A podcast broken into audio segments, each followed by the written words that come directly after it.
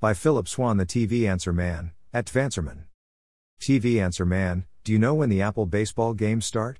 And how do you watch them and will they cost money? Will they be on any other channel? Etc. Thanks, Marcia, Bel Air, Maryland.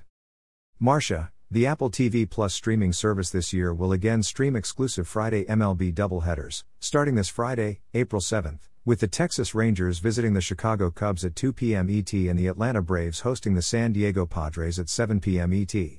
The Cubs Rangers matchup will be the streamer's first day game. Apple last year only carried night doubleheaders.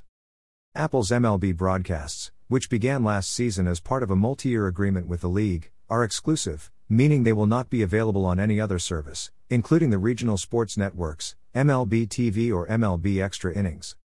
There will be something different about Apple's games this season. They will no longer be free. You will have to subscribe to Apple TV Plus for $6.99 a month to watch the games. Apple TV Plus does have a 7-day free trial.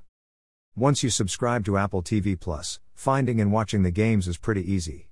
About 30 minutes before the game begins, open the Apple TV Plus app or go to its website. You'll see the game listed in a thumbnail on the home page. Click on the thumbnail and start watching. Pre-game shows usually begin about 30 minutes before first pitch. Next week's Apple games will feature a regular night doubleheader. San Francisco Giants at Detroit Tigers at 6:30 p.m. ET and the Los Angeles Angels at Boston Red Sox at 7 p.m. ET. Click this link to see more Apple games. Marcia, hope that helps. Happy viewing and stay safe. Need to buy something today? Please buy it using this Amazon.com link. This site receives a small portion of each purchase, which helps us continue to provide these articles. Have a question about new TV technologies? Send it to the TV Answer Man at swann at tvanswerman.com. Please include your first name and hometown in your message. Phillip Swann. At Tvanswerman.